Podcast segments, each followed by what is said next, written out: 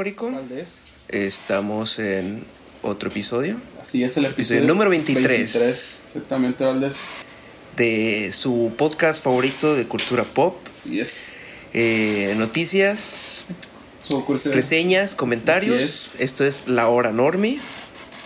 Yo soy Valdés, su anfitrión. Y yo su coanfitrión Corico.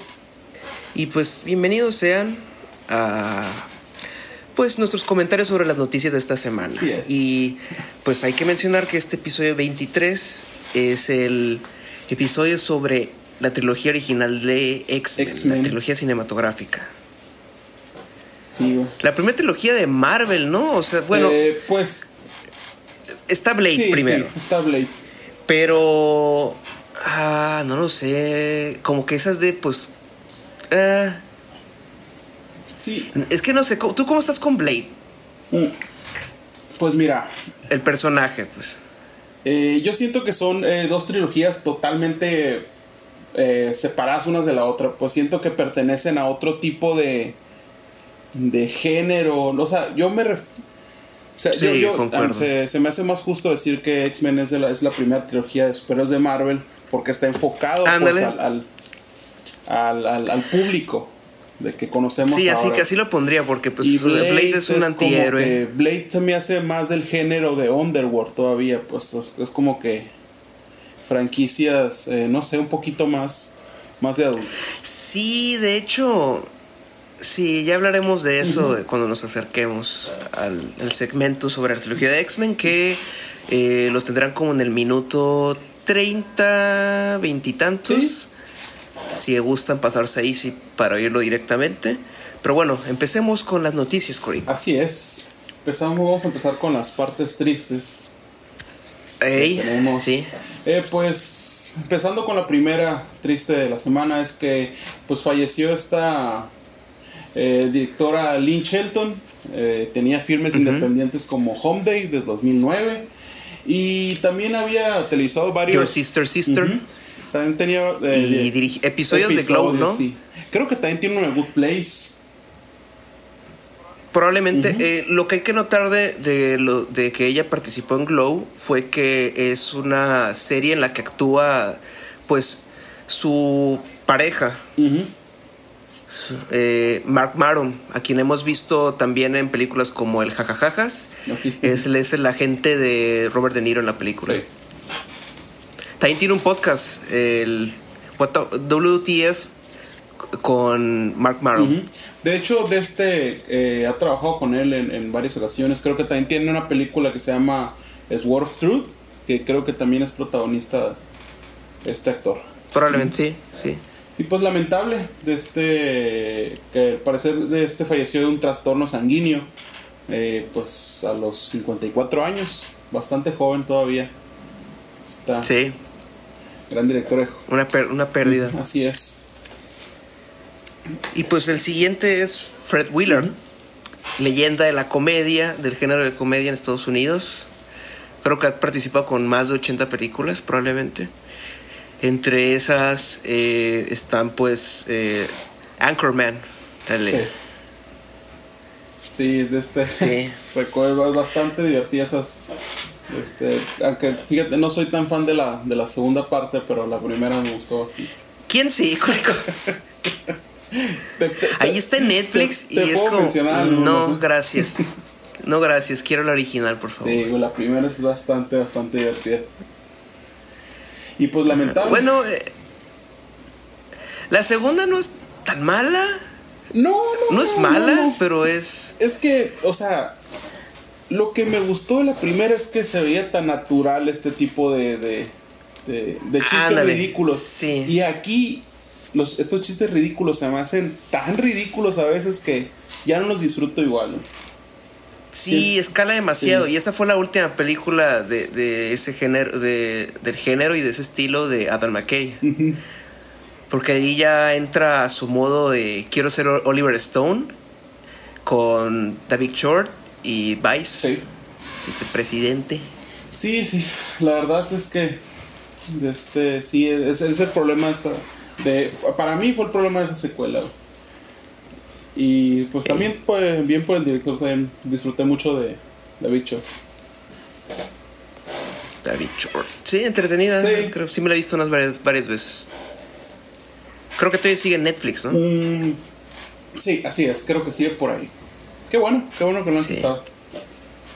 Ey, sí, sí, ha durado su... Creo que me acuerdo que la subieron como en 2018. Finales de 2018, creo. Sí, yo mm, recuerdo que. No recuerdo que tenga tanto, fíjate, pero sí. Sí, sí, sí tiene algún tiempo ahí en el catálogo de Netflix. Sí. Y pues, Pues Valdés, pasamos. pasemos a la noticia sobre casting. Eh, la primera es que Ryan Gosling eh, participará, al parecer, se suma al nuevo proyecto de Phil Lord y Chris Miller, directores de las películas de 21 Jump Street, la película de Lego, eh, escritores y productores de la película de Spider-Man the Spider-Verse. Eh, y pues este se trataría, se- sería un proyecto basado en una novela que está a punto todavía eh, no estrenada, no lanzada, llamada con el sobrenombre de Project Hail Mary. Es una novela Sí. del, sería una novela del autor este Andy Weir, quien escribió The Martian. Así que probablemente sea ciencia ficción. Sí, tendremos a lo mejor algún poquito. Sí, estos pues al, al género. eh, ciencia ficción, pero lo que la llama la atención es que son estos los directores, pues Phil Lord y Chris Miller, eh, que también e- iban a ser los directores, bueno, filmaron, sí filmaron la película, solo que no la terminaron y borraron su contenido, eh, la película de Han Solo. Sí. Qué triste, ¿no? Sí. Sí, porque yo sí esperaba algo interesante de parte de ellos. Yo sabía que ellos iban a hacer algo interesante porque lo que eh, hay en común entre todos sus proyectos es que son malas ideas que solo ellos saben cómo hacerlas interesantes. O sea, cómo ejecutarlas de una manera que dices, ah, esto no está mal. Eh, porque sí, pues porque 21 Jump Street sonaba como, ay, no mames, otra película basada en una serie del- de los 90, no, gracias. No, y Eh, este, la película Lego, yo siendo fan de los Legos, eh, decía, no, ¿qué- ¿cómo van a hacer una película de, de esto? O sea, no, no, no, ahí es la película y sí, sí, funciona. Sí, es que tienen ese tipo de, de carisma de que a- aparta pues este tipo de películas que eh, no, no son obras como tal, o sea, pero eh, por ejemplo con Tony eh, Jump- eh, esta película, me olvidó el nombre. Tony Jump de ¿De 21 Jump Street? mm, se me hizo un poquito o sea, Comando se- especial. Se, te- se me hizo que, que varios puntos de estas se me hicieron que le hizo diferenciar pues esta película de comedias de acción se me hicieron Así que, tiene puntos bastante entretenidos y que las diferencia de pues de varios de varias películas de género Sí, también soy fan de, de su- la primera serie que desarrollaron, la de Clone High. Es un es una serie de culto animada. Creo que ya la he mencionado Sí. en el podcast en algún momento, probablemente. Eh, pues la siguiente noticia de casting es, es de series. Y se trataría de la segunda temporada de Mandalorian, Mandalorian. eh, que ya ha sumado varios actores sí ya tenemos a lo largo, que ya hemos mencionado. sí en el pasado ya Y pues ahora la nueva edición es nada más ni menos que Timothy Olyphant, a quien hemos visto en series como Justified y en películas como Scream 2. Scream 2 no Si lo recuerdas de ahí, ¿no? eh, pues el, el Spoiler. sí, spoiler es el asesino de Scream sí, 2. Este, pero ya se dijo qué personaje iba a presentar. Nada, simplemente. No, creo que... Ah, no, creo que sí, pero no, no tengo aquí el, el nombre del personaje. Creo que es un personaje que ya hemos visto en la serie, en una de las series animadas. Pues esperemos Sí. a ver qué tenemos para esta segunda de Mandalorian, que es pues bastante esperada por los fans. Sí. Creo que después de la trilogía de, pues la última trilogía de Star Wars, eh, Mandalorian fue una, Para una mí solo la última película. de, de aire fresco. Para mí solo la última película. que la Fue, horrible. fue el error. Horrible. Eh, Sí, pero la serie. Mandalorian, pues ya, ya lo habíamos comentado, ¿no? En el podcast. Sí. Nada mal. Sí, no, es bastante, bastante bien. Tampoco es la gran cosa, pero es como. Eh, me gusta. Me gusta esto, me gusta cómo está hecho. Pues. Entretiene bastante, güey. La verdad es que. También la, cosa es que realmente no. Es más de lo mismo. Y funciona. Sí, de este, a mí lo que me gustó esto que eh, parte de, la franquicia es que explora un poquito más, güey. O sea, para gente que, por ejemplo, no, no vio o, lee los cómics de Star Wars, se me hace que esta serie explora un poquitito más de todo el complejo universo, el vasto universo de Star Wars. sí. bastante bien. Bueno, digo ¿qué más traes? Pues apartámonos para primero, y ahorita que estamos hablando de la, por ahí las galaxias, pues tenemos eh, ya fecha, bueno, anunciaron más bien la fecha de filmación para lo que es Guardian de la Galaxia volumen 3. Y el rodaje mediante una imagen que viene en el, el primero de febrero del 2021. El año que viene ya empieza la producción de esta película. Volumen 3. A lo mejor tenemos sorpresas por ahí. Yo me pregunto si el reparto va a traer cubrebocas. ¿Te imaginas? ¿Tú crees que, lo dejen hacer chistes por este tipo de ondas? Eh, o sea, ¿qué podría suceder? Es que creo que anda, se ha especulado en, en, el internet que, pues, los actores tendrían que traer cubrebocas color verde. Sí. Ya en la computadora lo reemplazas, pues, por bocas de Bocas de CG. ¿Te imaginas un puño de bigotes de Superman? Por ahí. Es lo que estaba pensando y dije, mm, no. No. No, por favor. Sí, sí, no, está, va a estar canijo. De este, Pero pues a lo mejor toman medidas todavía. No sé. Pues ya hay, creo que hay dos producciones de Netflix que ya resumieron eh, trabajo, ya volvieron a empezar producción creo que en Finlandia o en algún país europeo. Eh, claro, con medidas especiales. Y lo que sirvió también en parte es que creo que toda la producción iba a empezar a iniciar rodaje justo el momento que inicia la contingencia.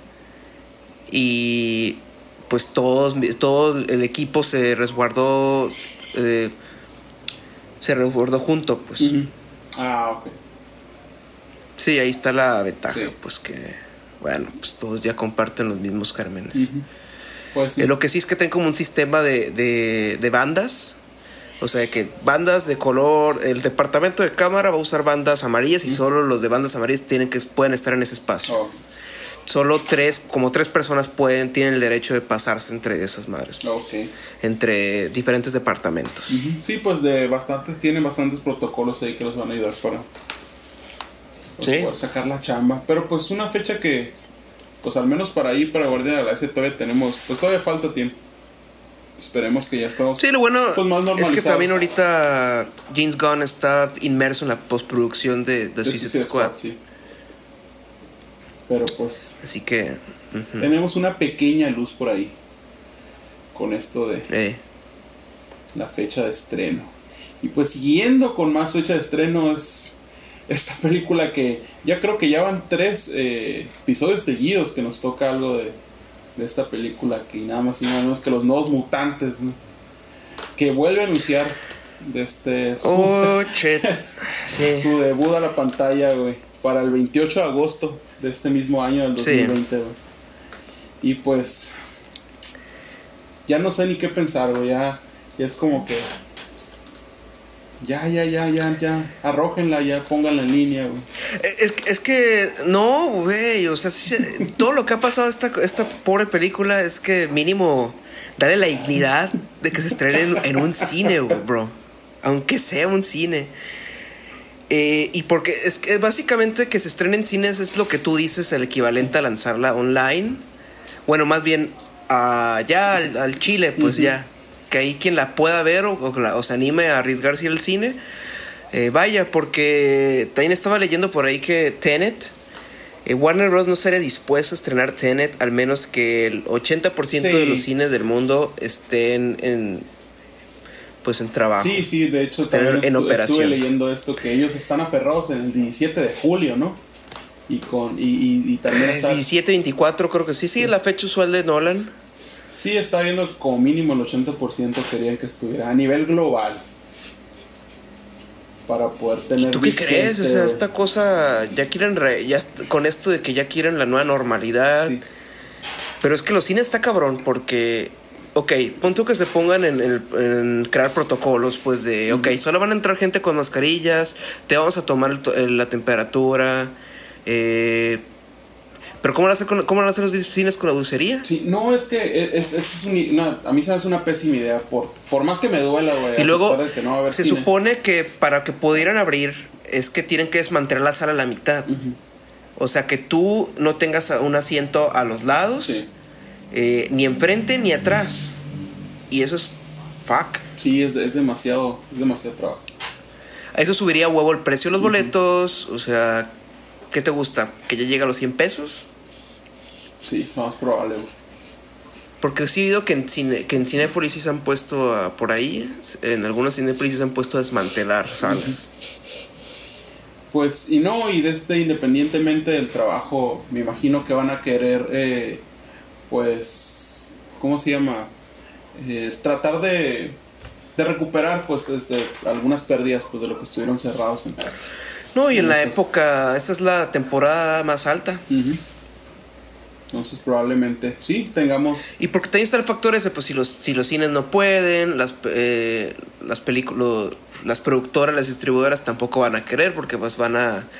Es la mera temporada de, de estrenos blockbusters. Sí. O sea, no creo que quieran estrenar Wonder Woman 2, 1984, perdón. Ujú. Sí. Que si no tienen salas totalmente llenas. No, no. Esa película la quieren que gane el billón. Y es que ese va a ser el problema, pues yo sí lo veo muy complejo, güey. De este, por más de que me, duele- me duela que no diga, que no tengamos cine todavía, pues a mí se me hace que sería lo correcto, güey. Porque pues... Es lo correcto. A mí también, o sea, es- la verdad yo no veo posible el cine hasta el siguiente año. Y de eso no lo van a aguantar las cadenas. Y de este. Y no, y, y de, este, Bueno, bueno, la ventaja que tiene Cinepolis es que tiene su servicio de streaming, ¿no? de este. Y yo, yo la neta, yo veo como eh, Tenet que está como que más bien en el berrinche de que quiere. Porque incluso, de, eh, a no ser así de que no se abre el 80% de los cines, ellos la, la, la moverían hasta el 19 de agosto, que no es tanto tiempo realmente de diferencia. Este, No, es que esto No, no, como, está no como Wonder Woman, que creo que la, que la- la- eh, ellos sí lo moverían como hasta diciembre. Sí, sí Entonces, están pensando. entonces no es como O sea- que. Bueno, es que realmente no la estás moviendo tanto. Un mes de diferencia no es como. No lo sé, viejo, no, No lo sé, sé. a mí, a mí se me hace demasiado complicado esto de que quieran abrir ahorita. Es lamentable, pues, pero pues es lo correcto. Hasta el 2021, bro. Sí. Sí es. La verdad. Eh, pues una noticia que tiene que ver con esto es también el estreno de, de la nueva versión de Scooby-Doo, Scoob. Eh, se estrenó digitalmente en Estados Unidos. Es que es la ¿no? movida que ha estado haciendo estudios como Universal. Ahora lo hizo Warner Brothers. Sí, sí, algo por ahí. Esta es, es- esta es una película animada. Y es cuando digo, Cinepolis, si tú tienes tu plataforma de streaming y de renta de, de, de video on demand, pues. ¿por qué no te consigues e- esas, esas películas? Aunque sean en inglés, subtituladas, porque entiendo que a lo mejor no está el doblaje Sí. completo. y Sería pues un riesgo, pero pues hey, es dinero, ¿no? Sí. Porque le, oí que le fue muy bien a la de Trolls en Estados A Universal le fue muy bien con el estreno de Trolls. eh, ¿Cómo se llama? World Tour, creo. Sí. Y es que es- es- estaría demasiado padre, güey. Eh, cobraran algo ahí por, por tener algún estreno en estas plataformas. Vaya, o sea, se te está pasando. mm, Está, pues es nulo, güey. O sea, no estás generando ingresos de ninguna forma. En, en modo físico, pues es algo para bien de los, de los dos partes, ganar, ganar. gana la audiencia y pues gana un poco ellos. Pero pues no sé por qué no, no se anima. Sí.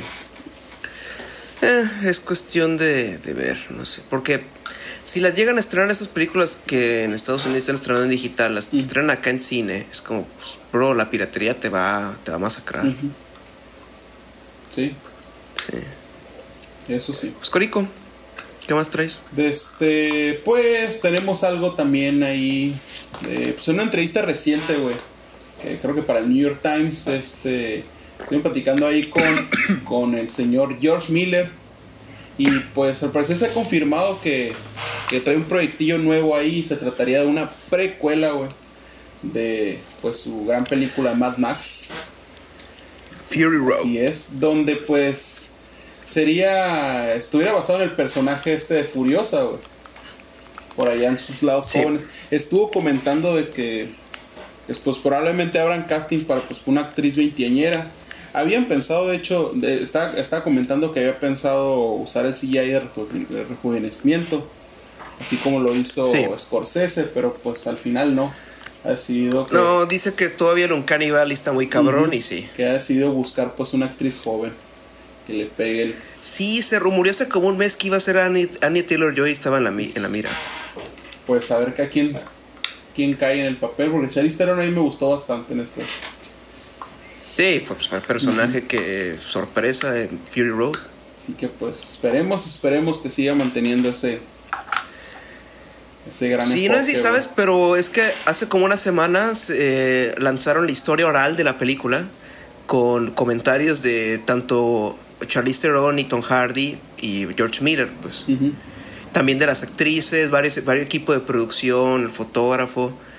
eh, todos, pues, o sea, comentaban cómo fue una película que em- empezaron a rodar en 2013. La película se en 2000, hasta 2015. Ujú. Eh, la película incluso no llegaron a filmar ni el principio ni el final. Ni una de las escenas de la ciudadela ter- terminaron de Sí. filmar.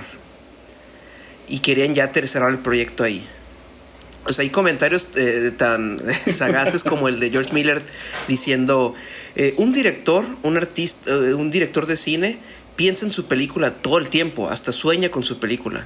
Un ejecutivo de un estudio solo piensa por 30 minutos en la película a la mitad del día. Claro que pues para ellos no, les importa ni un, ni un carajo Sí. pues, de, qué, de qué va. Pues vaya, tenemos bastantes este, recuerdos. Sí, Pero- incluso menciona que el, el personaje de Furiosa lo desarrolló hace más de 15 años. O sea que él y el, el- el- su co-guionista eh, pues, desarrollaron varios, el backstory de los personajes a fondo. Sí. Tanto al punto de que ya tenían un guion escrito para Mad Max Furiosa desde, hace, desde antes que quisieran Fury Road. Sí, George Miller le gusta tener guiones guardados. Oí también por ahí que él hizo la película de Happy Feet. Ok. Sí, la película ganadora del Oscar Happy Feet. Él, ese era un guion que tenía desde hace como 15 años. El cual le dieron de. Fue como.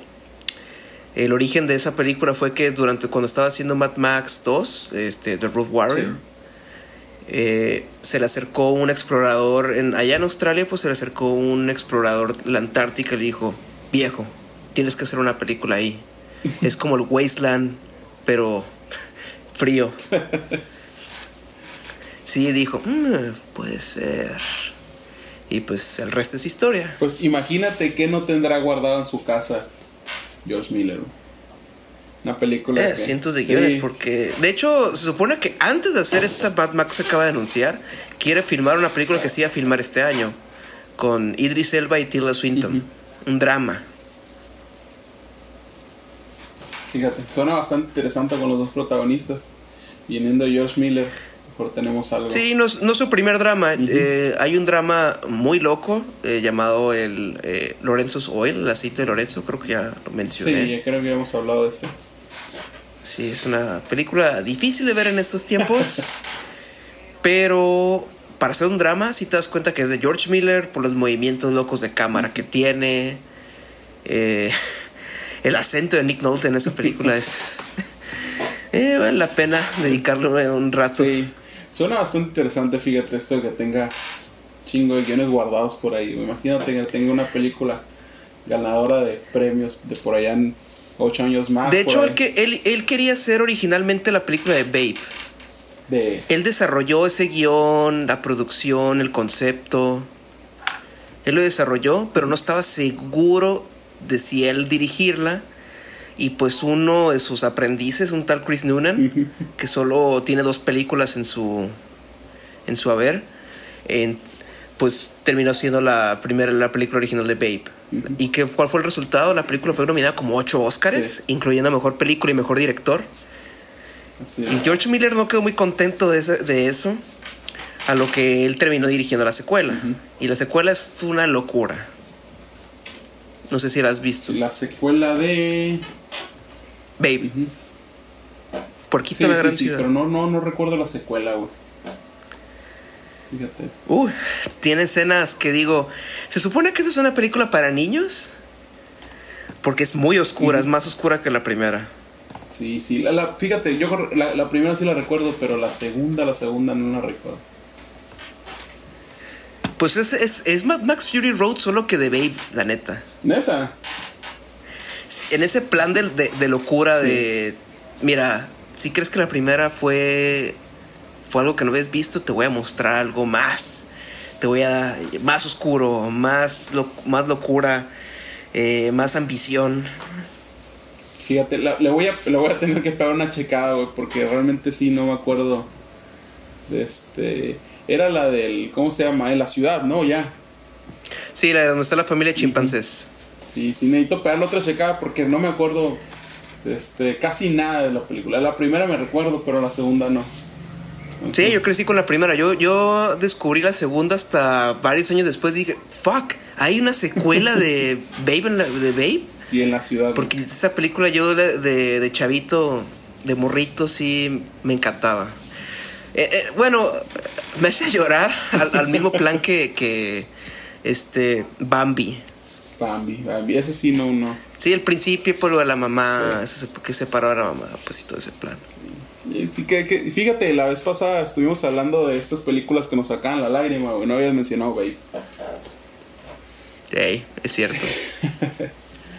es que Babe lo tienes como ahí guardado. Te das cuenta porque sí es como es tanto alegría al mismo tiempo Sí. horror. Qué gacho, ¿no? De este le voy a pero sí, Sí. le voy a pegar una checada hasta a la segunda parte, güey, porque si no recuerdo. Recuerdo más o menos de, que, que sí había una onda de la ciudad, pero no recuerdo nada, nada en sí de la película. Así que, Sí, vale la pena. sí. La ver hace. He estado viendo por, por este, gracias a Blanchett, Ujú. he estado volvi- eh, viendo la filmografía de George Miller. Así que traigo mu- mucho bagaje de él ahorita. Mucha info. sí. Pues, ¿qué más, Corico? ¿Qué más traes por ahí? Pues, Tenemos por aquí este pues ya un poquito de más bien curiosidades y es eh, que pues James McAvoy se va a unir aquí a la voz, va, va a darle a la voz a pues este personaje que para mí es de mis favoritos, güey, de Sandman, este cómic de Neil Gaiman que pues pronto va a estar disponible como un audiolibro y pues James McAvoy es el encargado de darle la voz a este personaje. La verdad El buen James McAvoy. no me cayó tanto la noticia porque siempre me imaginé a este personaje con una voz más más grave, güey. Así que, ¿A quién te gustaría? mm, a ver. No sé si te acuerdas, pero eh, Joseph Gordon Levitt creo que lo iba a interpretar en una película. Mm, creo que sí habíamos comentado algo así, güey. Y pues sí, él, sí- él sí tiene un poco la voz más Sí. grave, ¿no? More like this. Y, y, y realmente le queda, güey, con esa mirada que tiene Levi de tipo. Como que me importa un carajo a veces. Es como que me gustaría. Ah, ese, ese, ese man, hace rato que no lo vemos en una movie, Sí. ¿no? Desde Snowden. De Snowden, y hace bastante ya, güey, de esa película. Sí, ya cuatro años este año. Y pues eh, estuvo, la verdad, este, ya volviendo a esto, no me convenció tanto, pero pues bien, a ver qué, qué tal. Eh, lo, lo que sí se me hizo curioso, güey, lo que sí me gustó es que Andy Serkins va a ser la voz de, de Matthew, güey, el cuervo, güey. Oh, ok. Eso es como que bueno, a lo mejor y tenemos algo porque Matthew se me hacía uno de los personajes, era de mis personajes favoritos güey, en el cómic de, de Sandman. No sé si lo hayas leído por ahí por pedacitos, pero el cuervo era demasiado divertido. Esperemos que No, Andy Serkis tienda a darle ese toque, ese toque humorístico. güey. Ey. Pues esa es la onda esta de The Sandman, uno de mis cómics favoritos. Yo traigo ahora que una curiosidad también, fíjate. Eh, ya para cerrar pues este bloque y pasar allá a nuestra plática sobre X-Men. Eh, pero va relacionada, fíjate. Eh, Akiva Goldsman, eh, guionista de la infame Batman y Robin, y Batman Forever, A Time to Kill, eh, A Beautiful Mind, entre otras películas. Sí. También creo que es productor ejecutivo y co-creador de la serie de Titans, o más bien este showrunner o por ahí. Eh, pues comentó, eh, pues igual, o sea, habló ya de sus experiencias en las películas de Batman, en, sus, en sus películas de Batman, las de Joel Schumacher. Y pues cuenta que siempre se arrepintió que en Batman Forever no se tocara un arco, no se completara un arco dramático para Bruce Wayne, el cual sí se filmó, pero no fue utilizado. Eh, era sobre que él fue, o sea, en la película, pues Bruce, Bruce Wayne está atormentado Sí. porque él, él considera que él fue el culpable de la muerte de sus padres, porque él, él quiso, eh, al encontrar el diario de sus papás, eh, está bien escrito que él fue el que, el que insistió en querer ir al cine. Sí. Pues. Y pues a lo largo de la película hay una escena en la que él se enfrenta a sus demonios en la baticueva, en, en una sección de la baticueva y se encuentra pues un murciélago gigante, estilo Man-Bat. Sí. Eh, sí, está la escena, por ahí la puedes encontrar en YouTube, la escena eliminada de la película. Y él se da cuenta que, que vuelve a ver el, el- el diario y se da cuenta que fue la decisión de sus padres de querer ir al cine. Ellos querían ver el zorro. Sí, el zorro. Así que no fue su culpa, pues. Sí, y es Así que ya puede dejar de atormentarse y seguir siendo Batman y eh, acabar contra los villanos. Este, y fíjate, Chan, chan. de- ahorita que estás comentando esto, y a que acabo de volver a ver desde la primera de, de la, la trilogía de Nolan, nomás la primeramente, y también juegan con lo mismo parecido de que pues la culpa. Ya nomás que en la, en la de. Nolan cambian el, el zorro por esta obra de teatro. Que me gustó ese cambio porque la obra de teatro, de, de teatro le da más este, imagen. Sí, es que le da más, ¿cómo se llama? Más impacto, güey. Me, me gustó mucho, de hecho, las Ajá. escenas estas donde, donde, los, donde los actores ahí de la obra están, pues, haciendo sus movimientos en el aire. Y empieza, pues, me, Sí. me quedé yo, pues, wow. Se, se me hizo bastante padre. Sí, he tenido ganas de también ver Batman Inicia en los últimos días. Es que, curiosamente, he estado jugando el videojuego de GameCube. Ah, sí, ¿qué estás jugando? Sí. Sí, y. Sí, ya me lo pasé y todo. Es que es muy sencillo. Es Sí. que. es- Sí, una vez que pasas el Arkham Asylum ya es como. Ok, ya. Y de hecho, yo también estaba jugando Arkham Asylum hace ratito. Cuando decidí volverme a ver la de Batman Inicia en una película que, ta madre, cómo me gusta esa película. Se hace Sí. tan, tan genial la primera, güey. Sí, fíjate, es mi favorita de las de Nolan. Sí. Y es que Sí. eh, la segunda es la famosa no, simplemente por el hecho del, del- de, la, de la Ah, actuación. es que. Heath Ledger, bro. Heath Ledger. Heath Ledger. Pero la primera es, es increíble, güey. A mí me gustó un chingo, se me hizo... Es que presenta muy bien esa ciudad gótica, eh, los personajes, y luego el- es la que más tiene, o sea, es, es muy cómic, es muy de sí, cómic, es muy de cómic. pero al mismo tiempo presenta la versión realista de todo. Pues. Sí, es que se me hizo una adaptación demasiado buena, güey. O sea, es como que, bueno, Sí. no es igual al año uno, pero, güey, está demasiado bien planteado.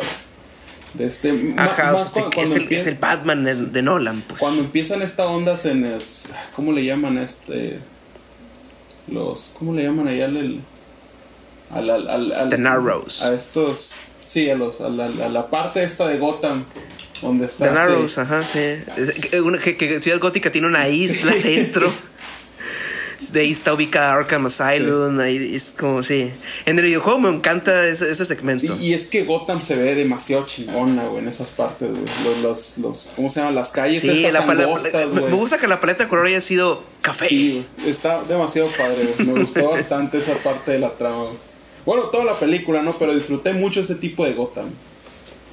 Sí. Se hizo demasiado, demasiado de cómic. Pero pues. De hecho, en, el Batman de, de, Schumacher, eh, estaba pensado que hubiera una tercera, y que la que iba, el villano iba a ser el espantapájaros, Harley Quinn iba a ser la hija del guasón, el, Jack Nicholson iba a volver para una escena.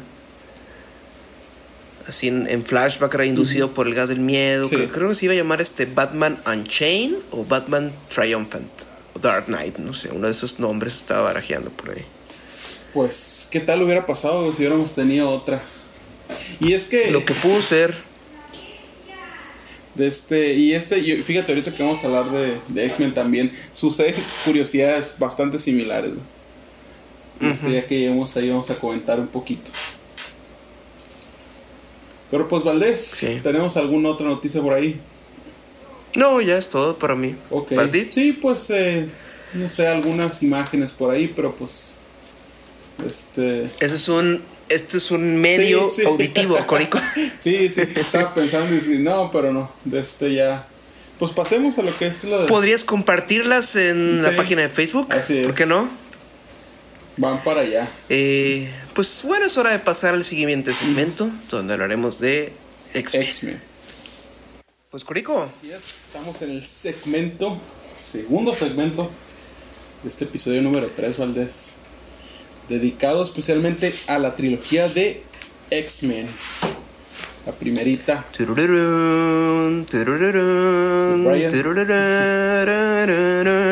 De, de, Brian Singer, porque ya como que. Mande. De Brian Singer, tío, porque ya mencionar. Se hace doloroso mencionar a Brett Ratner.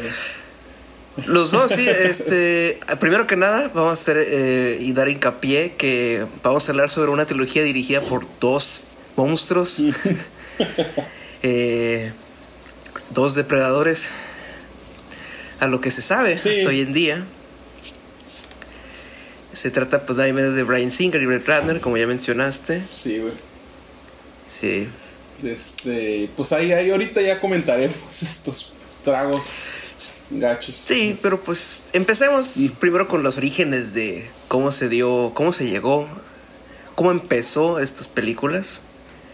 Eh, y pues todo empieza pues con la venta de Marvel. En los noventas, pues para el contexto, en los noventas Marvel se encontraba en la bancarrota. Y su salvación fue, fueron una empresa de, de juguetes. Así que vendieron básicamente sus derechos, empezaron a vender sus derechos cinematográficos o por decirse casi casi regalar pues para poder subsistir. Sí, y fíjate, yo recuerdo los 90 eh, por pues por las series, güey. Series estas como pues como X-Men y, como Spider-Man, que, me gustaban bastante estas. Sí, que por cierto esa va a ser la siguiente trilogía, ¿no? Sí. De la que hablaremos. Así es. Pero pues todo realmente empieza con esta. Y en los noventas, pues, o sea, la que hace que el concepto de vamos a adaptar cómics de Marvel para, hacer películas y ver si estas son taquilleras fue nada menos que Blade, que pues, comentamos al principio del episodio.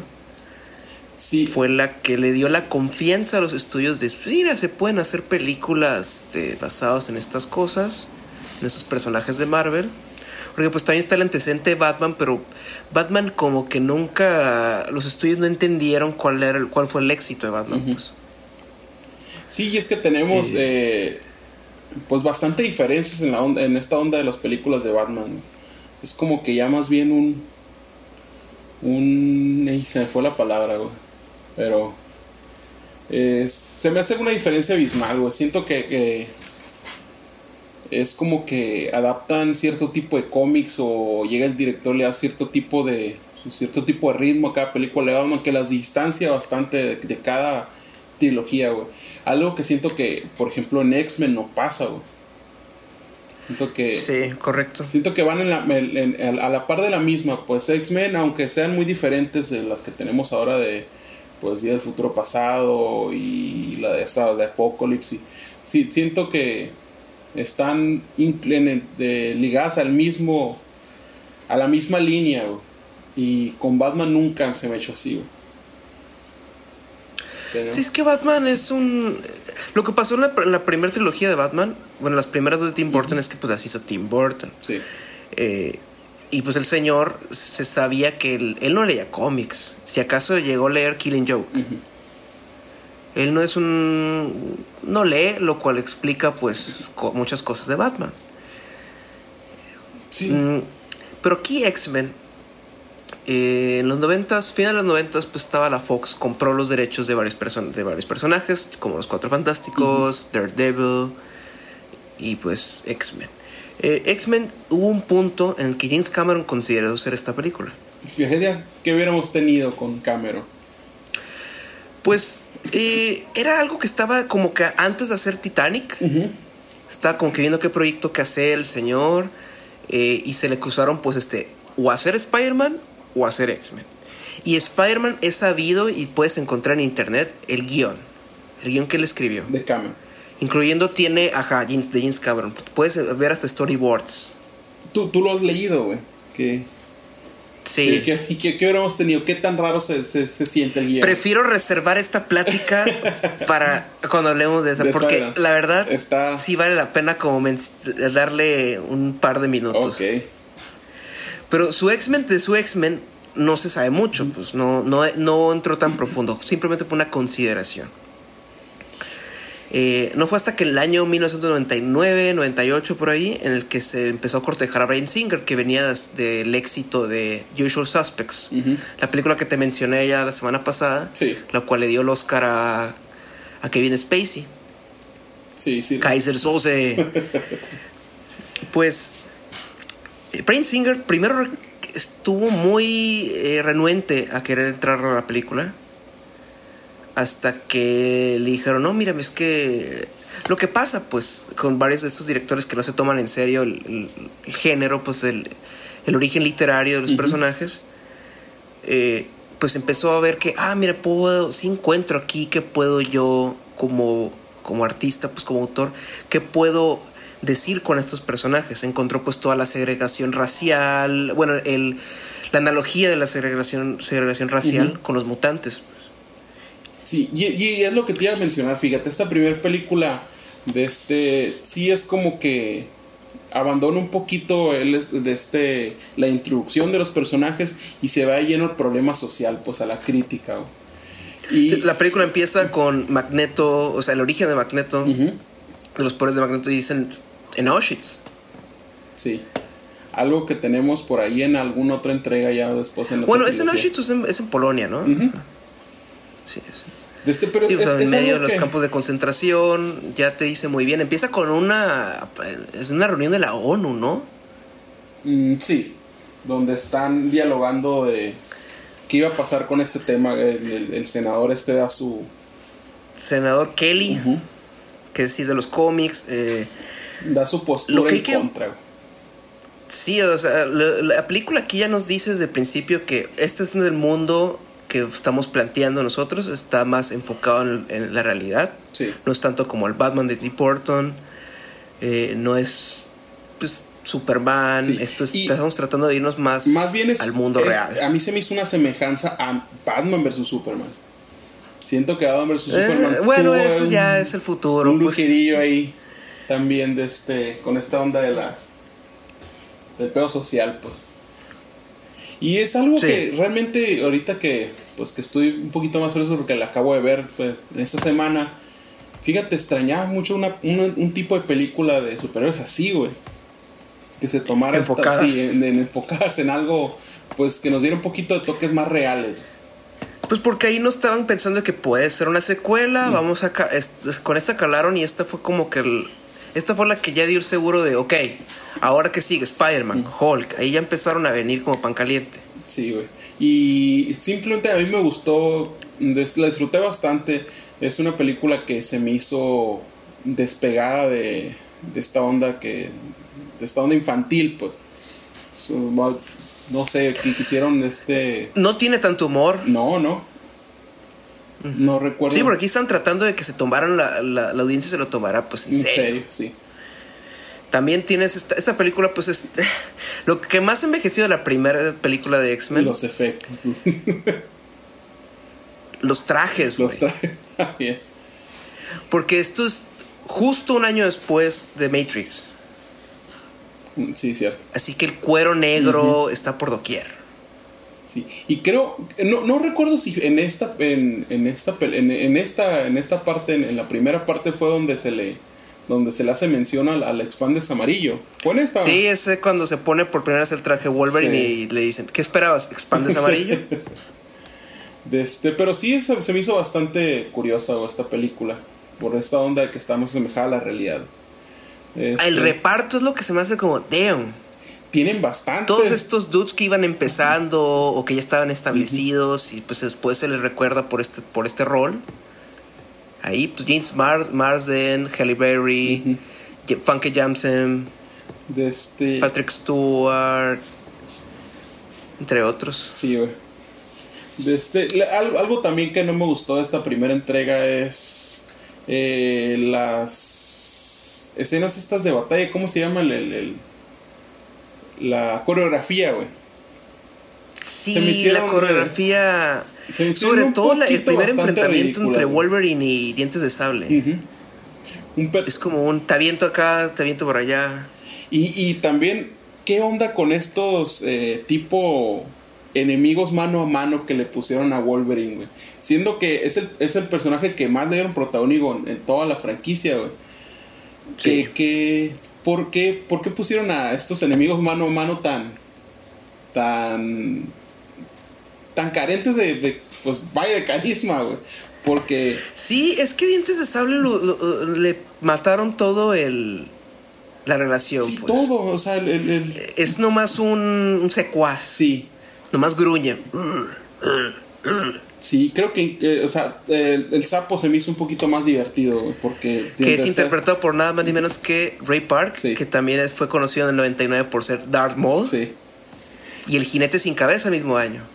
Y de este, y yo dije, bueno, para la segunda entrega que, y- que hicieron, eh, pues, corrigieron algunos errores de la primera, güey, en la segunda entrega. Sí, la, la X-Men 2, eh, X2, X-Men United, eh, es ya, pues una. Ya es como un. Ok, ya presentamos estas cosas a estos personajes, presentamos el mundo, ahora vamos a jugar, vamos a. Ya establecimos todo, pues.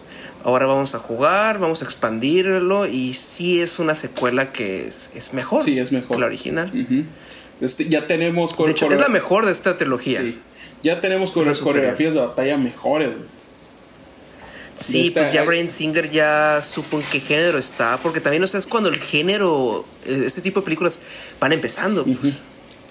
Y- es un año después de, de Spider-Man, ya el público aceptó el- estas películas. Sí, y, y lo, y lo, que, lo que más me recordaba de esta trilogía es de que la, la, la segunda parte tenía acción más emocionante, güey.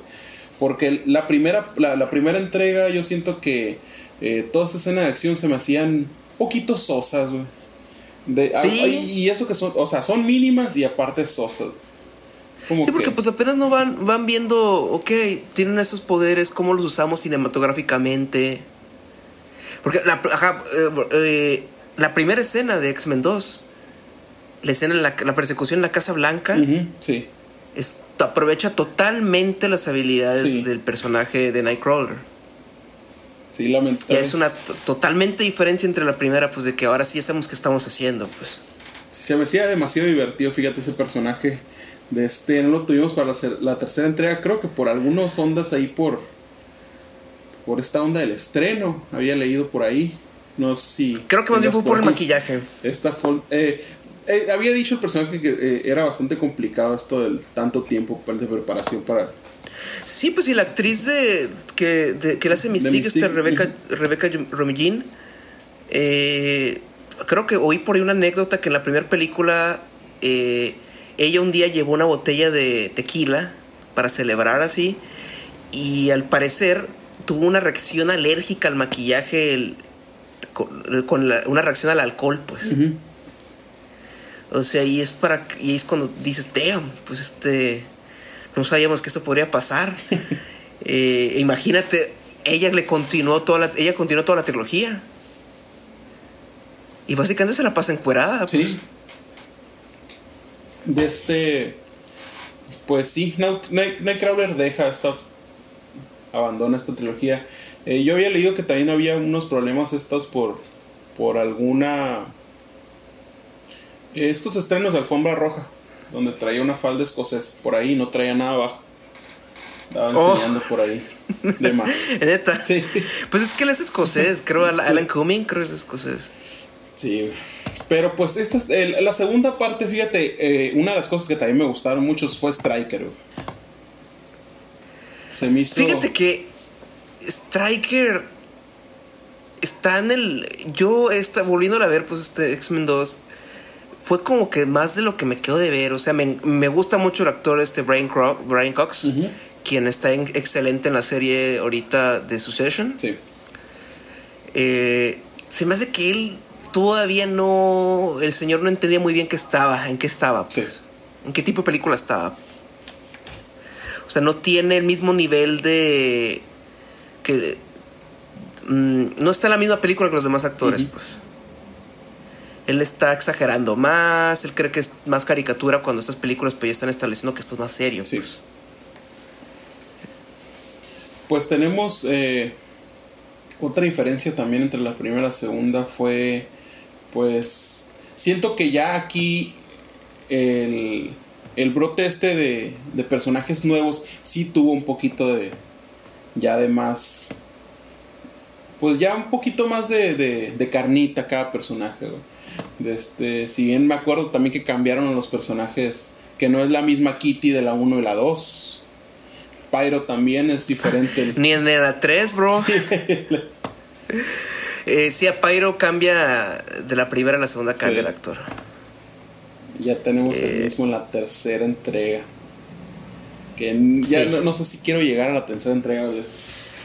Eh, fíjate que ya hablaremos, pero primero vamos a hablar. Bueno, algo que se me olvidó mencionar de, la primera X-Men es que ese fue un guion escrito por. Está, el único que fue acreditado fue David Hayter, que es la voz de Snake en los videojuegos de Metal Gear Solid. Eh, este señor eh, trabajó el guion junto con otros cuatro guionistas más, Corico. Sí. Entre ellos Ed Solomon, guionista de Bill and Ted y Men in Black. Eh, Christopher McQuarrie, que es el escritor usual de Brian Singer y también ahorita es el autor de las películas de Misión Imposible. también Joss Whedon. Sí. también trabajó por ahí. Este, ¿qué otro bueno, esos son los que más mencionados, pues. Sí es. Este, ya... Y pues sí. Sí, ya, ya para, eh, para, la segunda el, guion se repite con el mismo, ¿no? Con, con David Hayer. No. Ponen a David Hayer y a Zach Penn escribir guiones distintos. A ver cuál elige Brian Singer.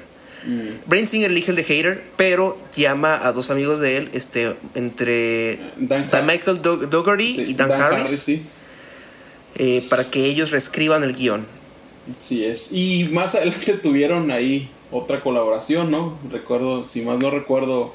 Eh, eh Superman regresa, los lleva, Superman regresa. Sí. Que es la razón por la que no hubo, no, Brian Singer no dirige X-Men no 3.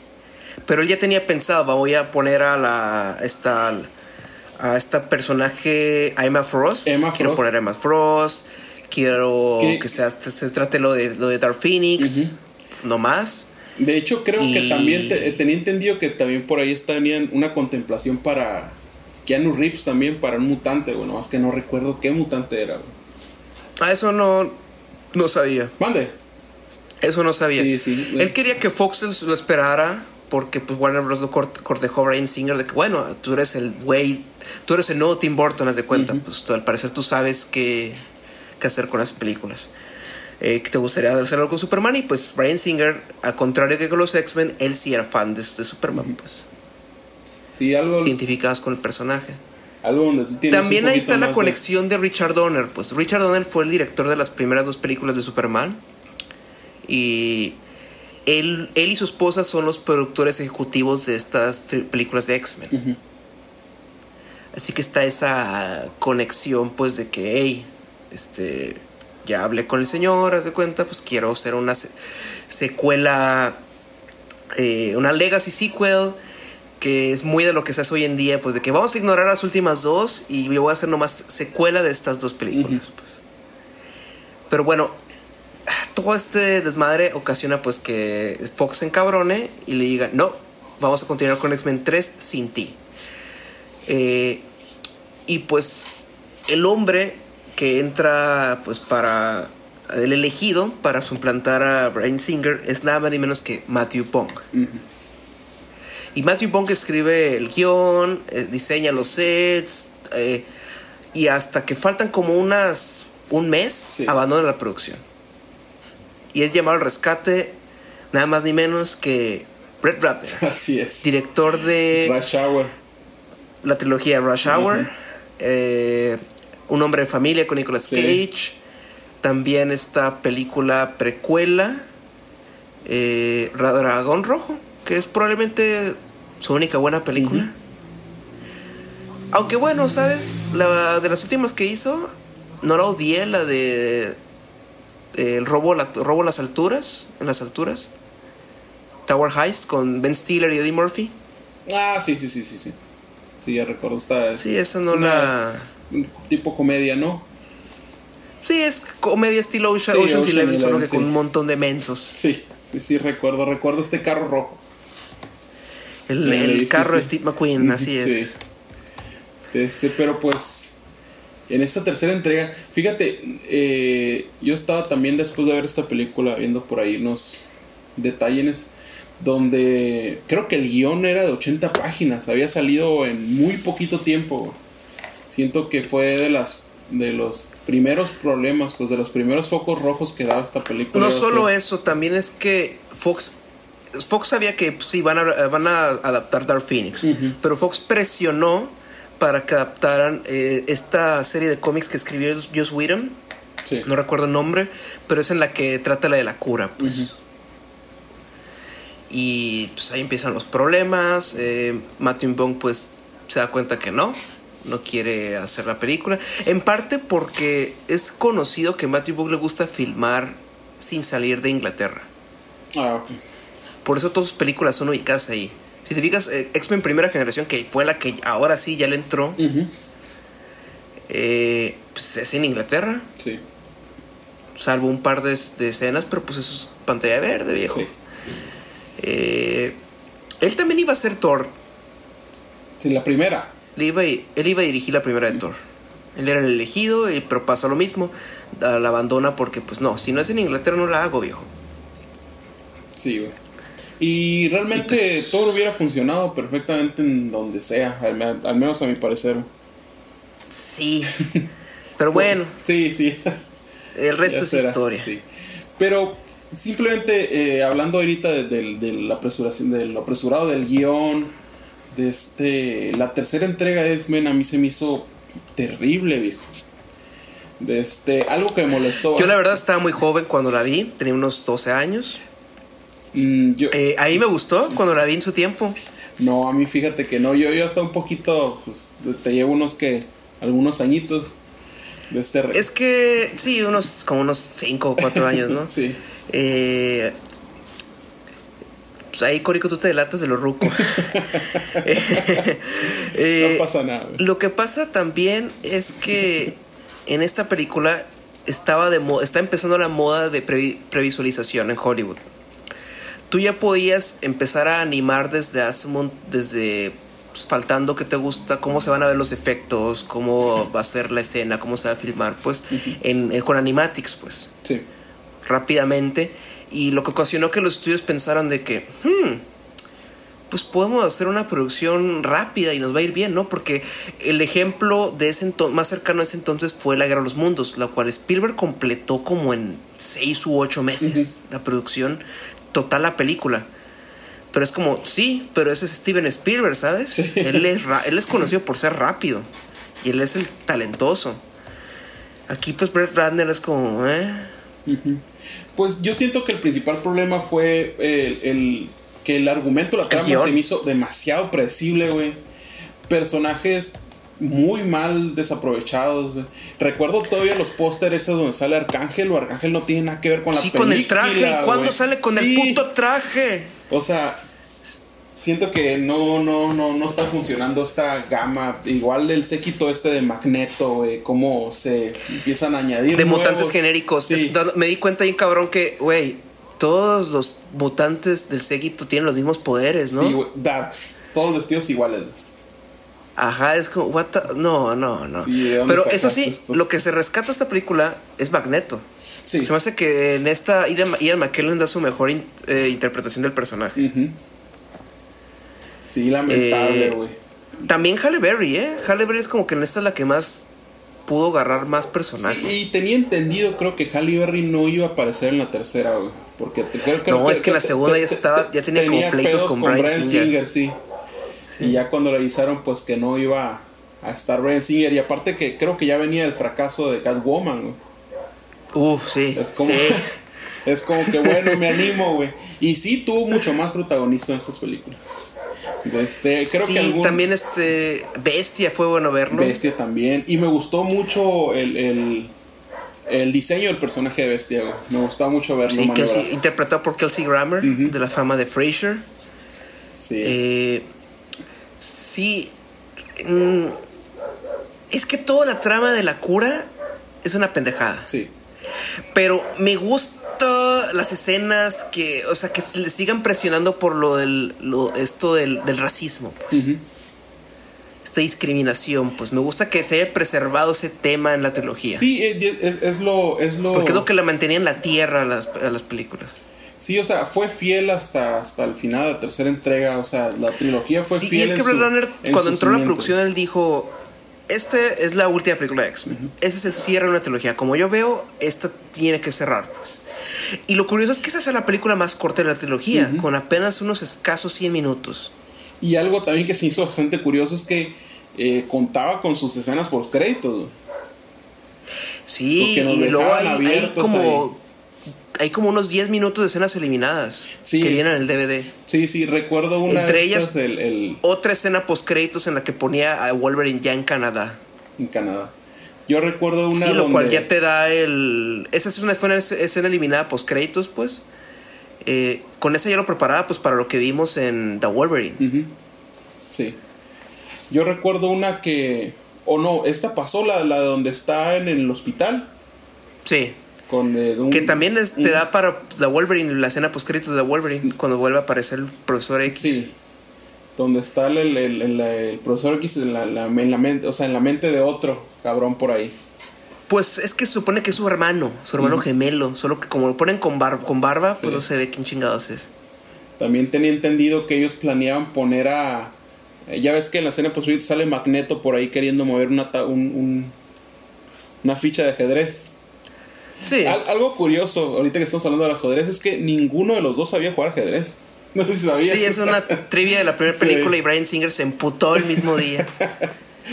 Pero pues volviendo a esta escena post créditos, eh, estaba pensado, creo que se grabó donde Magneto estaba jugando ajedrez con una persona totalmente diferente, que creían que era Javier pues en, en el cuerpo de otra persona. ¿Se filmó esa escena? Eh, No recuerdo si se filmó o no, güey. No me acuerdo si estaba pensado o se filmó.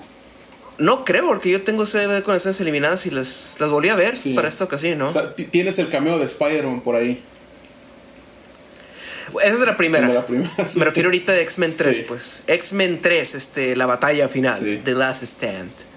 Otro que también no se filmó fue también el, el, el resurgimiento del Phoenix en la tumba. No se filmó ese. No.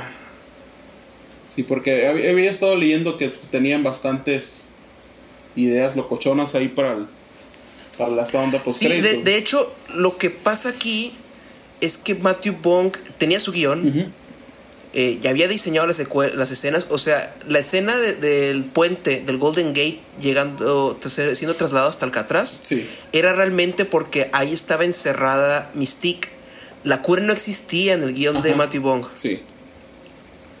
La cura, o sea, ya ese fue el trabajo de Zack Penn y Simon Kimber. Simon Kimber Sí. trabajó en varias de estas películas y terminó dirigiendo la que cerró esta saga de películas y técnicamente repite la historia de esta película, pero de todavía peor ejecutada. Sí. En Dark Phoenix. Qué curioso, ¿no? Que el mismo güey que la caga por, primera vez tenga la segunda oportunidad y aún así la recague. Sí, güey, la recague horrible, güey. Es de las películas creo que más. Hasta tiene la misma escena de que el enfrentamiento fuera de la casa de los papás de Jean Grey.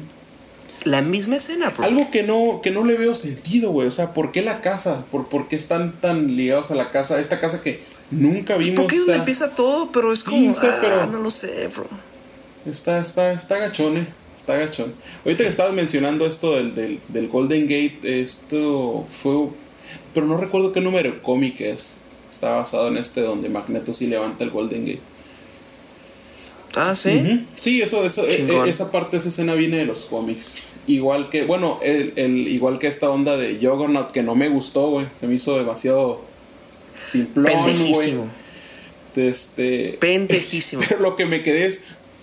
¿Qué, qué, qué, qué pinche valor para dejar esta la. la pues la, la historia, ¿no? No, la línea, güey. La línea que dice Juggernaut, no sé si te acuerdas. I, I, am Juggernaut, bitch. Ah, I'm the Juggernaut, bitch. que también viene de esta no me acuerdo si es de la, de, de, de la, de la serie animada, güey, o del cómic, güey. Pero también es, es ya viene de, de, atrás también. Que después yo me quedé, wow, no mames. Yo pensé que... Hay una escena eliminada de esta película en la que Wolverine sí le clava las garras a Juggernaut y traspasan su brazo. Y si se queda como que, what the fuck? Y es que, ¿a ti se te hizo que le faltó violencia? Eh, no. De hecho, la primera escena con Ángel se me hizo traumante. Sí. Sí fue una forma de, ah, ok, así empiezas una película de X-Men, ¿no? Racismo duro y puro. Porque es como una situación de, de muy paralelo de, de, que te cachen haciendo algo que no deberías, pues. Sí, güey. Sí, es como, hay cositas que, que son salvables de esta película. Pero, ah. Y luego infamemente se supo la actriz que interpreta a Kitty Pryde en esta, pues a. Ellen Page. Muy infamemente comentó, pues, un abuso que le hizo pues, Brett Ratner, Brett Ratner en la película. Y, y, también este, lo confirmó esta actriz, este, de, la actriz de Rogue, Anna Paquin. Confirmó el, el, suceso y. Pues. es como que no, qué cagado. Monstruos. Sí, sí, ya tenemos, eh, tenían problemitas dentro del set, sí, pero sí había leído esto de que Ellen Page había tenido sus... Sí, básicamente la utió, pues. Y pues no cool, no, cero cool. Eh, pues menos mal estos güeyes están, ya están en la cárcel de Hollywood porque la cárcel real no, no la van a pagar estos hijos de perra. Y Ratner no se alejó del género de cómics, ¿eh? Él es el productor ejecutivo de Batman contra Superman, bro. Y de Wonder Woman. De. De las películas. Sí, su productora está Rat Pack. Sí. Pues fíjate, ni, tanto castigo recibió porque, pues ahí es. Pero Gal Gadot creo que ya, ya exigió que ya no volvería el papel si, si lo sacaban este güey ya ah, de las producciones muy bien hecho por parte. Esa sí es una Wonder Woman. Sí. Tiene que exigir. De este, pero pues ya volviendo a esta tercera entrega, güey. De este creo que a mí por lo final amargo. La neta a mí lo que sí, lo que más me molestó fue esa esa capirota de personajes sin sin esencia, güey. Pues el, el ejército de personajes sin esencia, o sea, sin personalidad, todos vestidos iguales, con poner repetidos como... No, no mames, no. es que se notaba aquí que era una mala idea, pues. Y este personaje, ay, ¿cómo chingón se llama en los cómics? Se me olvidó. El que se multiplica, güey. Dije. Simón. Tantas cosas que pudieron hacer con este personaje muy interesante. Ajá, y no hemos relegado una pinche escena en la que lo atrapan. Y yo, no De la Lo sacan del bote, güey, para hacer lo que la atrapen. En una sola escena, güey. Como que, cabrones. Algo, algo. Y luego la forma en la que se hacen de Mystique sí fue como, güey. También, sí. Este personaje está chingón para que lo, deseches así. Pues es que eh, Mystique le puso. Era pues la, la, base de cada plan de Magneto, güey. Es como que. se Sí, no es porque tienes al, al fueguitos. Pues. Sí. Algo que me- eso sí me gustó un poquito fue que de pérdida tuvimos el guiño ya a Iceman, güey. Ey. Ya es como que Sí. tengamos al menos un pequeño guiño, güey. Pero es que en eso queda la película nomás, en guiños. Por ejemplo, te- Sí. al principio tenemos el guiño a los sentinelas. Sí. Y me acuerdo que dije, oh, fuck. Me acuerdo cuando vi los trailers y dije, fuck, van a poner los sentinelas en esta. Damn, va a estar cabrona. Y no, güey, nomás en el principio es la sala del peligro. Sí, y, hay- Ah. y hay un de este. eh, ¿Cómo se llama? Trust, Ajá. ¿no? También sale ahí el, el personificado. El- Ah, sí, este, Bolívar Trask. sí, pero por- no me acuerdo el nombre del actor, este. este Es, actor este, afroamericano, persona- ¿no? es un actor, sí, el- es uno de los persona- ah, personajes de actores de Depredador, ¿no? Sí, sí, sí, sí, sí. Pero fíjate, no recuerdo en qué película lo estoy viendo, pero Sí. siempre me lo Yo imagino siempre, es que es- comiendo ese, ese maní, actor en me- ¿Qué? qué? Siempre me imagino ese actor comiendo maní, güey. O algo así, botaneando algo, güey. Pues no me acuerdo en qué película sale.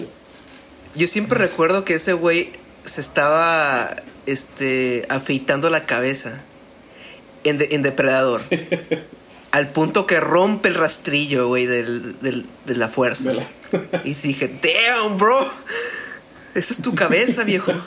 No, yo, yo siempre me imagino comiendo algo, botaneando algo, una bolsita. Y lo he visto en, en películas haciendo eso, pero no recuerdo en cuáles. Ni yo. Sí, sí, pero luego lo voy a buscar, verás. Pero sí, esta entrega, ya volviendo, es como que, chal, de... Y no sé qué estaban pensando en hacer tantos eh, escenas post créditos, pensando que iba a haber algo. Pues es que yo creo que estaba la idea de que vamos a hacer películas de los demás personajes. Vamos a hacer una película. O sea, Hugh Jackman nos iba a quedar pues ahí. Sí. Él fue el que más impulsó por hacer X-Men Orígenes. algo. Y, pues, Sí, sí, ya vemos cuál. Lástima. Pero la tercera es la vencida, Hugh. La tercera fue la vencida. Ya me acordé, fíjate. eh, lo que estaba viendo en los comentarios de, de estas curiosidades es Emma Frost y Gambit, güey. Y vamos a tener. a- eh, están contemplando a Keanu Reeves para Gambit, güey. Y a Sigourney Weaver Sí, para Emma Frost. Sí, sí, sí. No me acordaba qué, qué personaje le- lo están contemplando, pero ya. Mierda, güey. Hubieras quedado chingón. Sí, güey. Pero eso era la visión de Ryan Singer. Y pues Ryan Singer, Sí. pues bye bye. Eh, hizo Superman Regresa el mismo año. Ganó menos dinero que X-Men. Sí. Y tú disfrutas, tú disfrutas mucho de este. Superman. No la he visto un buen rato. Pero sí me gustó. Sí, de no, Superman y a mí Returns. no me gustó. Pero- Pues digamos que ese verano yo tuve mi, mi pique con X-Men 3 y se estrena ya Superman Regresa y ok, mi pique ahora es Superman Regresa y me, pico- me quedo con DC. Me, me di cuenta de que me gusta, ahí me gusta más Superman y Batman, pues. Fíjate, Y pues el siguiente año tendríamos el cierre de otra trilogía, el cierre de Spider-Man 3. Spider-Man 3. Cierto. Que ya hablaremos. Sí, Uf. ¿no? Sí, ya. Vamos a seguir al. Uf. Pero sí, pues esta trilogía de X-Men, Corico. Pues sí, lo que más que recalcar es lo que tú dices de que se extrañan este tipo de películas. O sea, el enfoque que tenían ese tipo de películas. Que no se preocupaban por todo un universo. Sí. Y están concentradas más en ser una película, en ser más la obra, eh, la visión de un autor, pues. Ujú. Sobre todo en la, trilogía, en la siguiente trilogía que vamos a hablar, está muy presente la visión de ese autor. Sí, güey, y e- es algo, es algo que para mí se me hace bien agradecido, pues, de que incluso aunque la cagaron tan feo en la 3, eh, pues tenían su, su, eh, su cimiento, pues, la idea esta de, de la- del, del pedo eh, racial, el- la onda social, güey, bien establecida y no, y, y no, no se desvaneció, pues. Sí, no puedo decir que hizo un completo trabajo mediocre Ajá, Ratner, pues. O sea, sí tiene sus cosas salvables, secuencias que dices, va, válgame. Eh, también creo que la música es la que más se luce, ¿no? Mm, sí, güey. En la tercera, Es- consideré yo. Es que es la, como la que más... ah, es la que más tiene cosas del cómic, pues. Sí, más representaciones. Por ejemplo, Juggernaut yo lo recordaba de, de morro y decía, ah, fuck, al fin estoy viendo más personas que conozco, pues. Sí. Y sí, yo, yo no estuve realmente a favor de Juggernaut. Sí, siento que le faltó, le faltó más. Es que en sí. Sí, no, claro, está carente de personalidad. Sí, la- lamentablemente fue. Lo mismo que pasó, lo mismo que con, con Dientes de Sable. pues. Sí. Y hablando de los dientes de sable, se me olvidó mencionar a la, a la de la segunda, güey. A la. ¿Cómo se llama? La, la Lady Deathstrike. Que, güey. La uñacas. es- a mí se me hizo peor que, que se, de perdida dientes de sable hablaba, güey. Sí, pero es que por- en, en la segunda como que se rifaron con el hecho de que está hipnotizada. Aquí está, ve cómo le ponen una inyección. Sí, Son zombies. sí, güey. Que, fíjate. tenía- La muerte de Lady Deathstrike sí es como que, what? Ah, se me hizo bien, bien, bien, bien. Sí. Como que bien impactante, güey. Es, es más, Sí. duré buen rato con el sonidito que hace el cráneo cuando pega al final de la. ¡Cling! Con el adamantio. güey. Oh, sí. Duré buen ratito ese con la sensación esa de. Me da carajo, ñañaras. sí. Pero bueno, Corico, eh, pues esto fue nuestra plática de la trilogía original de X-Men. Sí. Pues yo creo que vamos a, vamos a concordar, ¿no? Que nos vamos a quedar con la 2. ¿Mande? Con la 2. Favorita. Sí, nos quedamos Sí. con la segunda, si acaso algunos momentos de la tercera y de la primera igual. Es que eh, la primera no es mala, No, no es mala, güey. pero ¿qué ha de ver? Pues Sí. Eh, la tercera es malona, pero tiene momentos salva- eh, salvables. O sea, tanto los tres protagonistas, que son este eh, Wolverine, Tormenta y Magneto, están excelsos, diría yo. Sí, y es que ya yéndonos a ya a soñar, eh, yo me quedaría, por ejemplo, con la premisa esta de, de la primera. O sea, me, gustó cómo trataron el género, pues cómo, cómo trataron esta onda de, de la crítica social. Pero, güey, si hubiera tenido la acción de la segunda, tal vez hubiéramos tenido una mejor, una mejor primera, güey. Porque sí es. Sí, este- porque la acción, sobre todo en, la, en Alcatraz, es un cochinero. De hecho, en las escenas eliminadas hay una escena, hay una secuencia que hay que, que tiene colo- Coloso y no está nada mal. Y digo, ¿por qué quitaron esto? Al final ni, ni Coloso desaparece. Sí. Sí, es que eh, eh, de este, desechan personajes a lo, a lo estúpido para mí en la tercera entrega. De este. Cyclope desaparece totalmente de la nada, güey. Como- Pues por ahí por lo mismo de que se va con su amigo Brian Singer a hacer Superman Regresa. Sí. Este, pero me, sí me sacó mucho de onda porque recuerdo que le mandan a buscar a. Bueno, él se va a buscar a Jean Grey y mandan pues a, a la dupla que hace toda la película, la tercera entrega que es Wolverine y, y Tormenta, a buscar a Cinco minutos en pantalla nomás tiene Cíclope en Sí, X-Men güey. 3. Mandan a buscar a estos dos a Scott, güey. Encuentran a Jean Grey y ya no se habla de Scott, güey. Simplemente, ah, Ajá. bueno, ok, encontramos. Creo que mató a Scott, Sí. es todo. Encontramos a Jean Grey al carajo Cíclope.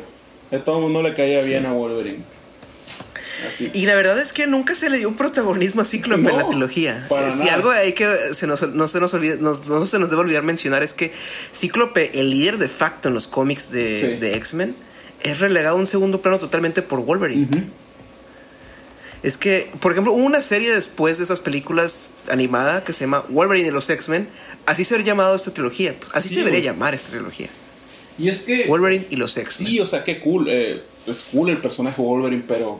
No manches, o sea. Sí les quitó bastante tiempo, güey. La película se llama X-Men, bro, Ujú. que no se te olvide. Eso fue lo, eh, eso fue lo raro, pues que se supone que son un equipo, güey. Realmente no, no se nos dio a entender así. Si bien nos salvamos de tener un poquito más en pantalla en la tercera a Tormenta, güey. Sí. Pero pues, ¿qué se le va a hacer? Realmente, vigentes. Es tan cool de ver, fíjate. sí. Están entretenidas. es- Se, Sí. se me hacen, como te digo, algo fresco, güey. En toda la gama de películas de superhéroes que tenemos en la actualidad. Ajá, es una. Pues es interesante ver cómo hacen las cosas en unos 15 años, Sí. pues. Más serio. Sí. Además, libres de COVID. Sí, sí es. sí. Pues. Y a ver cuándo volvemos a tener un- una trilogía de X-Men. A ver cuándo se anima el MCU. ¿Quién? ¿A quién van a elegir para dirigir estas películas? Sí. Y ya siento que ya vamos a tener algo totalmente distinto. Así que esta trilogía, Pis, se hace que va a quedar ahí en, en el, en el- en el bonito recuerdo de hacer algo diferente, güey. Algo Así aparte, es, señor Curico. Pues bueno, señor, ahora sí pues cerramos el libro en X-Men. Así es. La siguiente semana hablaremos de la trilogía de Spider-Man dirigida por Sam Raimi, Sam Raimi. y protagonizada por Tobey Maguire, Kirsten Dunst, James Franco y el señor Willem Dafoe. Así es. ¿Por qué no aparece en, la- en las, tril- en la- en las tres? En las tres. Es lo que me gustó también. Sí, de sí, el- recuerdo Ya quedó. eso será la siguiente semana. Pues nos despedimos. Este fue el episodio número 23 de la Hora Normi. Así es. Yo soy su anfitrión Valdés. Yo, su confitrión Corico. Y pues nos despedimos. Hasta la próxima. Bye.